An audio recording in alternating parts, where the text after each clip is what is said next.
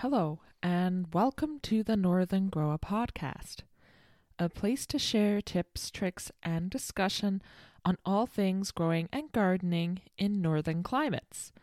I'm your host, Erin, and I grow here in Zone 3 on a farmstead in northern Alberta.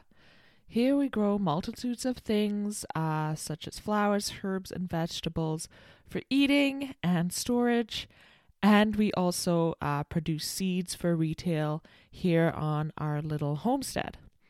I am also an educator and a student of anthropology, and today I get to explore that side a little more by delving into the cultural history, uh, contemporary use, and folklore surrounding plants in my mini series I'm doing called A History and Folklore of Plants. And I do share, share some tips along the way.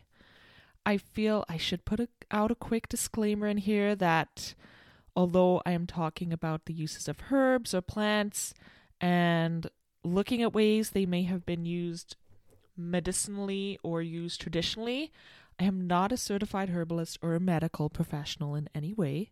This podcast is purely to put on um, my anthropologist hat and talk about some plant histories and how they have been used in the past and today. This episode, I am going to be talking about dandelions, the humble dandelion, which I am keen to share with you all. And what am I drinking for this episode? So, I am drinking a humble cup of uh, oolong tea. I am drinking Nutty and Spice by David's Tea. And they are an awesome tea company. They have lots of really fantastic varieties of teas. I'm sure if you are, I don't know if they're down in the States, but if you are a Canadian listener, um, you will be familiar with David's Tea.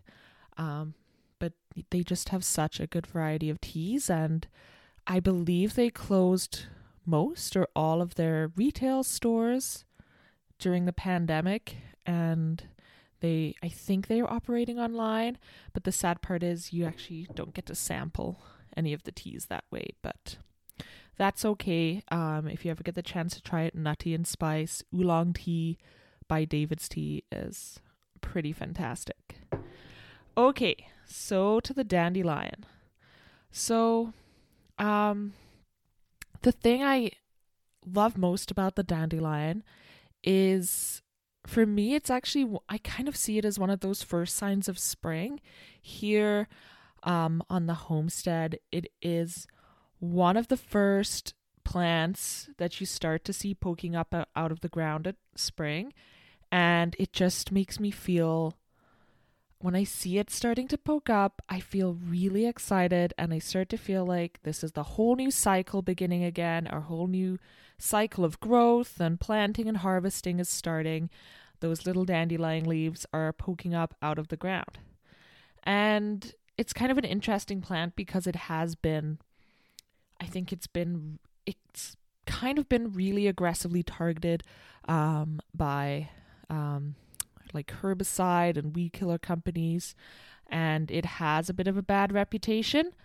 Um, I know just uh, from around where I live in northern Alberta, um, the I know the city, I'll say it, the city of Edmonton made a policy last year where they were trying to encourage um, natural pollinators and they weren't cutting grass.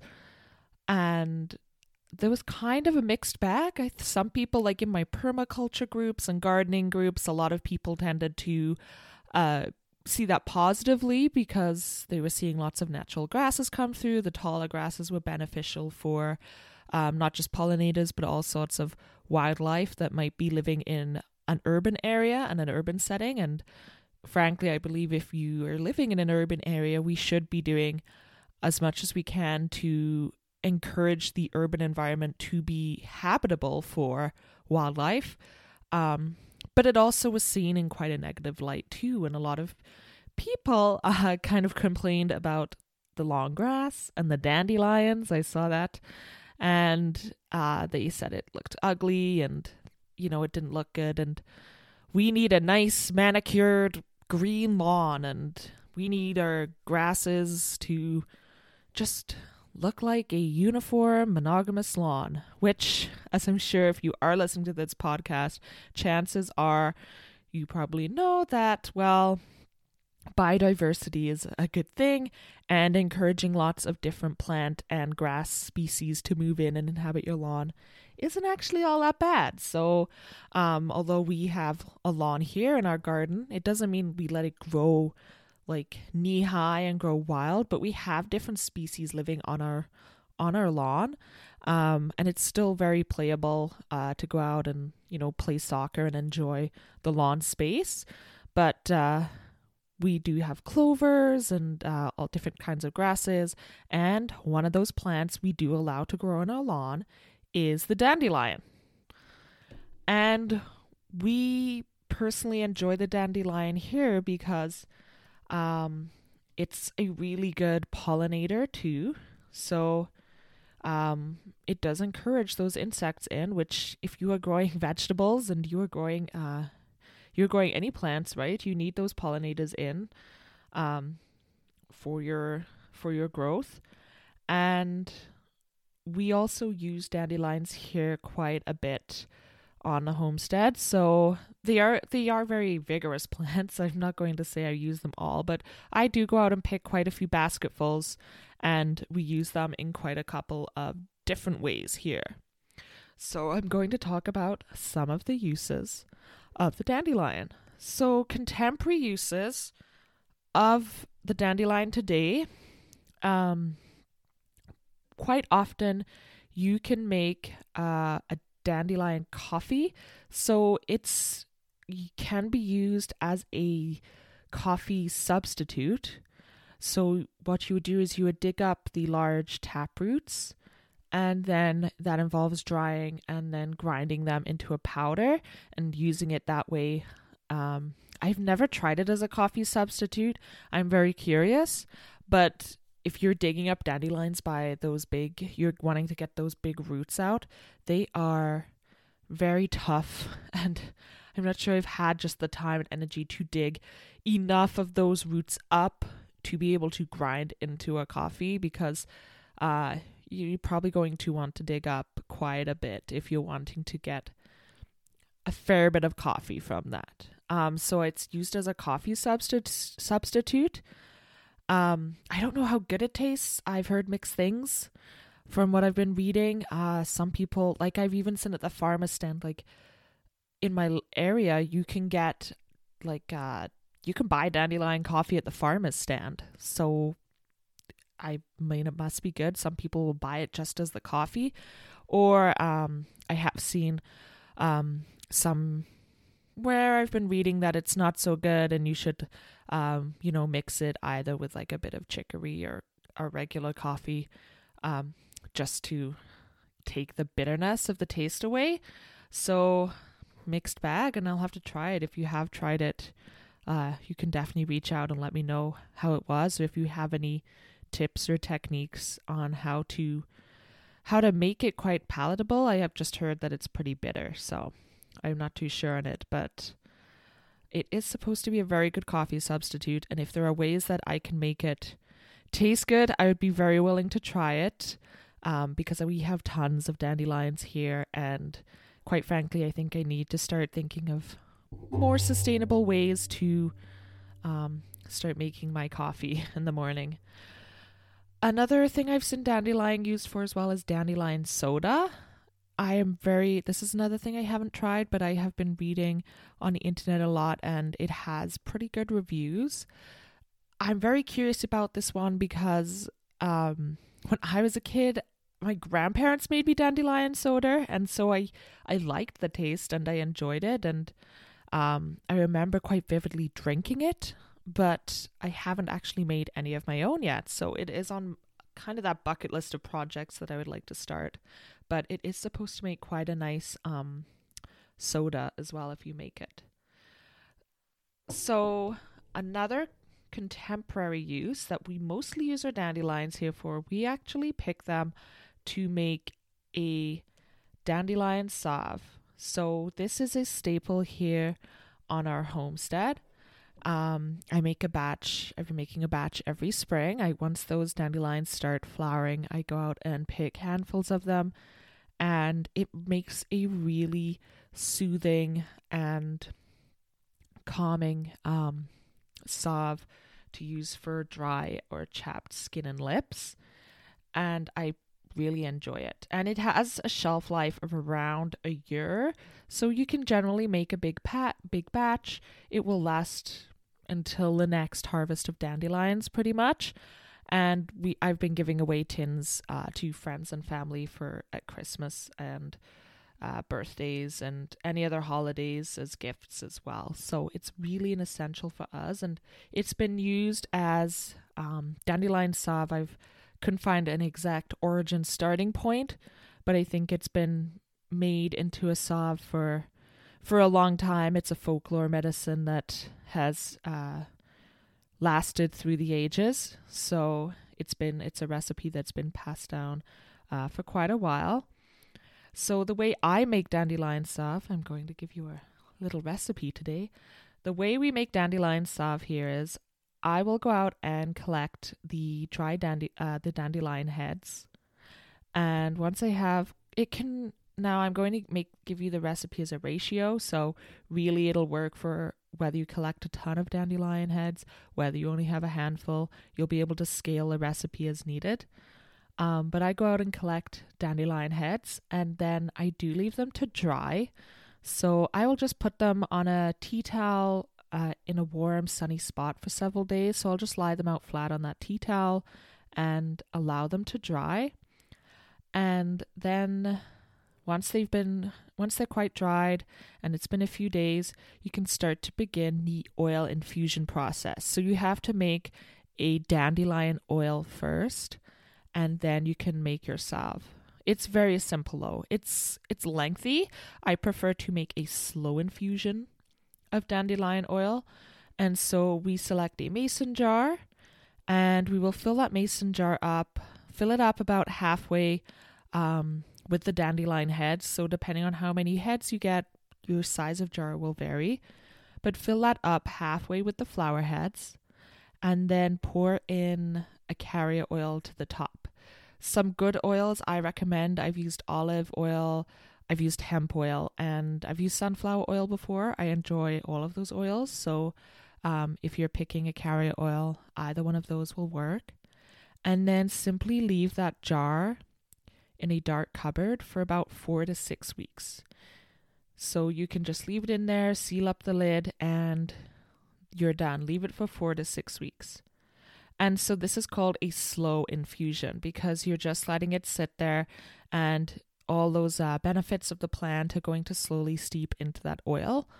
Um, there are fast infusions you can make, uh, which involves kind of basically like I think of it as like flash frying the oil and the dandelion together.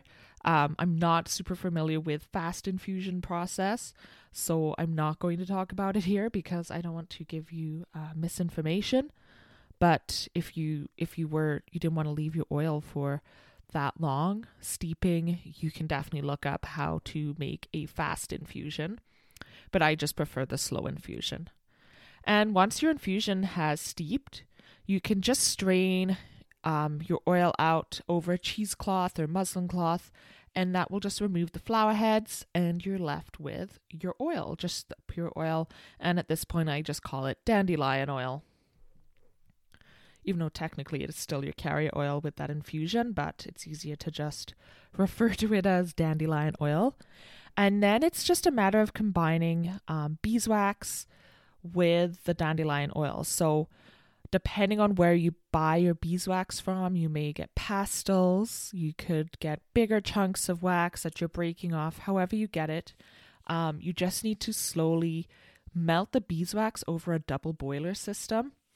And then I just add in the oil until they're combined. So once the beeswax melts, I will just slowly add in that oil and stir until they are all combined.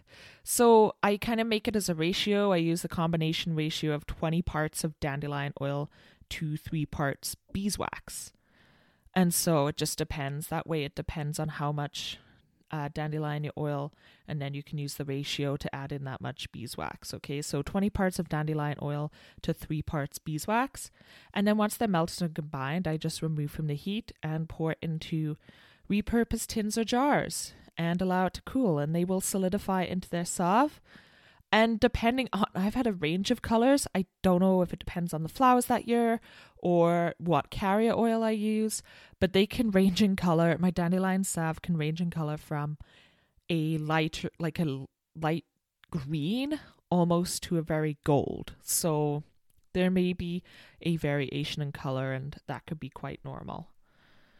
And like I said, once it's cooled, I put the lid on and it's good to go. And it has a shelf life of around a year and it just makes a really nice salve for that dry skin and lips, especially here uh, in northern Alberta. We're just a very dry climate. So in winter and summer, I feel like I am constantly moisturizing uh, my hands and lips. So it's very, very useful and it's very simple to make. Once you make it, it's just two ingredients sorry, three ingredients, and you are good to go.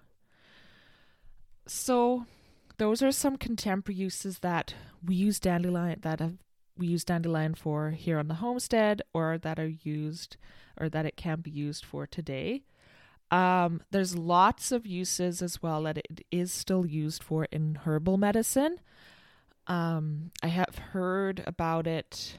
So, in folklore, Traditionally, dandelion was thought to treat jaundice and liver problems, as it was thought to purify the system.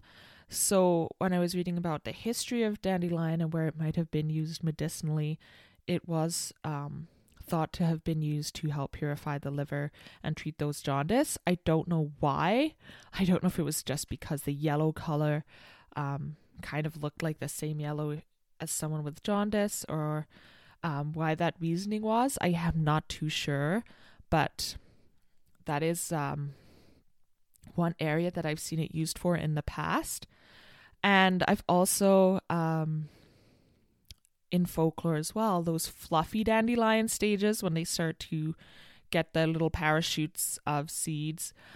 I know as a child, I was always fascinated with them when they reach this stage and I found a lot in just the folklore and the background of um, dandelions when they reach the stage, what the fun little games that children can play with them. And I know I played a lot with these fluffy dandelions, and I'm sure many of us as children played with them. And I think it's still like playground lore and urban legend, um, a lot of these little games, but there's a few it was kind of used in divination in a way to uh, predict things. So if you were to pick that fluffy dandelion head and blow on it, one lore, uh, one story says that however many um, seeds are left on there, the number remaining is will predict how many children you will have. And I remember playing that game with my friends, and I don't know if it really resonated. Um, every time I blew on it, I would end up with a different number. But those, uh, those are that was a fun game, and it's still like, something that I hear passed down. It seems to be from generation to generation, in that kind of uh, or playground lore or children children's lore that they tend to spread amongst themselves. Um, so that's one way I've seen it, and I have seen it referred to also in that way as a form of divination. So um, I've never used it in that way before, but I have seen it referred to as well like that. And another kind of lore I also grew up with and that I could also see in the reading was it would be used to tell the time. So you would start uh, listing all the time from one o'clock, blow, two o'clock, blow, three o'clock, blow. And then when you cleared off all the dandelion heads, supposedly, um, whatever number you'd reached, by the time you'd blown all the numbers, the dandelion heads off, that would tell you the time. So, so I did see that uh, traditionally in folklore it was used medicinally, and it has also um, been used as a plant for divination purposes. So it's pretty interesting. Um, but yes, then, like I said, when it came started coming into the modern era and we got this idea of this homogenized uh, lawn, it definitely grew a developed a bad reputation. And so I thought I would talk about how it is still a fairly useful plant and it has some uses. So, just as a tip for dandelions, um, if you are growing them or you want to keep some, like I said, they can actually be quite a vigorous plant and they will spread very quickly. So you can, um, the best way to get rid of them is to weed by hand. If you start spraying dandelions with insecticides um, or herbicides, anything like that, um, they aren't going to be useful anymore for uh, first of all, human consumption, definitely a big no no, and salve use or anything like that. So you want to make sure, and that's also not good for your uh, garden ecosystem. So you want to make sure if you are pulling some dandelions because they're getting, you find they're getting too vigorous, you do pull. You have to pull by hand, basically. Get a weed, get a weeder, and sit and pull them up by hand. Um, and that is another note I should make if you are planning on consuming dandelion or using it in any way, you have to make sure that it has not been treated with anything. Okay, so no chemicals have been sprayed on that as well. Um, and that does bring me to the last thing you can use it for. You can also use it for salads. I have eaten, uh, even as a child growing up, I have eaten dandelion salads. I had friends and their families who would forage uh, plants quite a bit, and so they would forage the dandelion leaves and use them in salads. But the the problem is the bigger leaves can actually taste quite bitter, so you'd have to use the fine baby leaves, and it was mixed in with other salad leaves, so it took some of that bitterness away.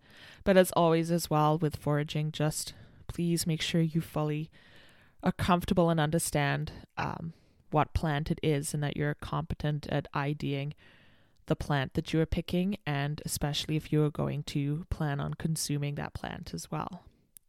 So I hope you enjoyed this uh, episode, uh, this brief look at dandelions and some of their uses and histories. Uh, I really enjoyed talking about them today, and I'm kind of weirdly passionate about promoting the dandelion. Um, but I hope you enjoyed that and if you do have any questions, please feel free to reach out at the Northern Grower podcast at gmail.com. If you're able to leave a review, I saw I got a review there. Um, somebody left me a five star review. That is really awesome, and I really appreciate that so much. So you can leave a review. You can connect with me over on Instagram at the underscore northern underscore grower, or you can even check out um, our uh, seed store at greenwichseed.ca. Thank you and have a wonderful growing season.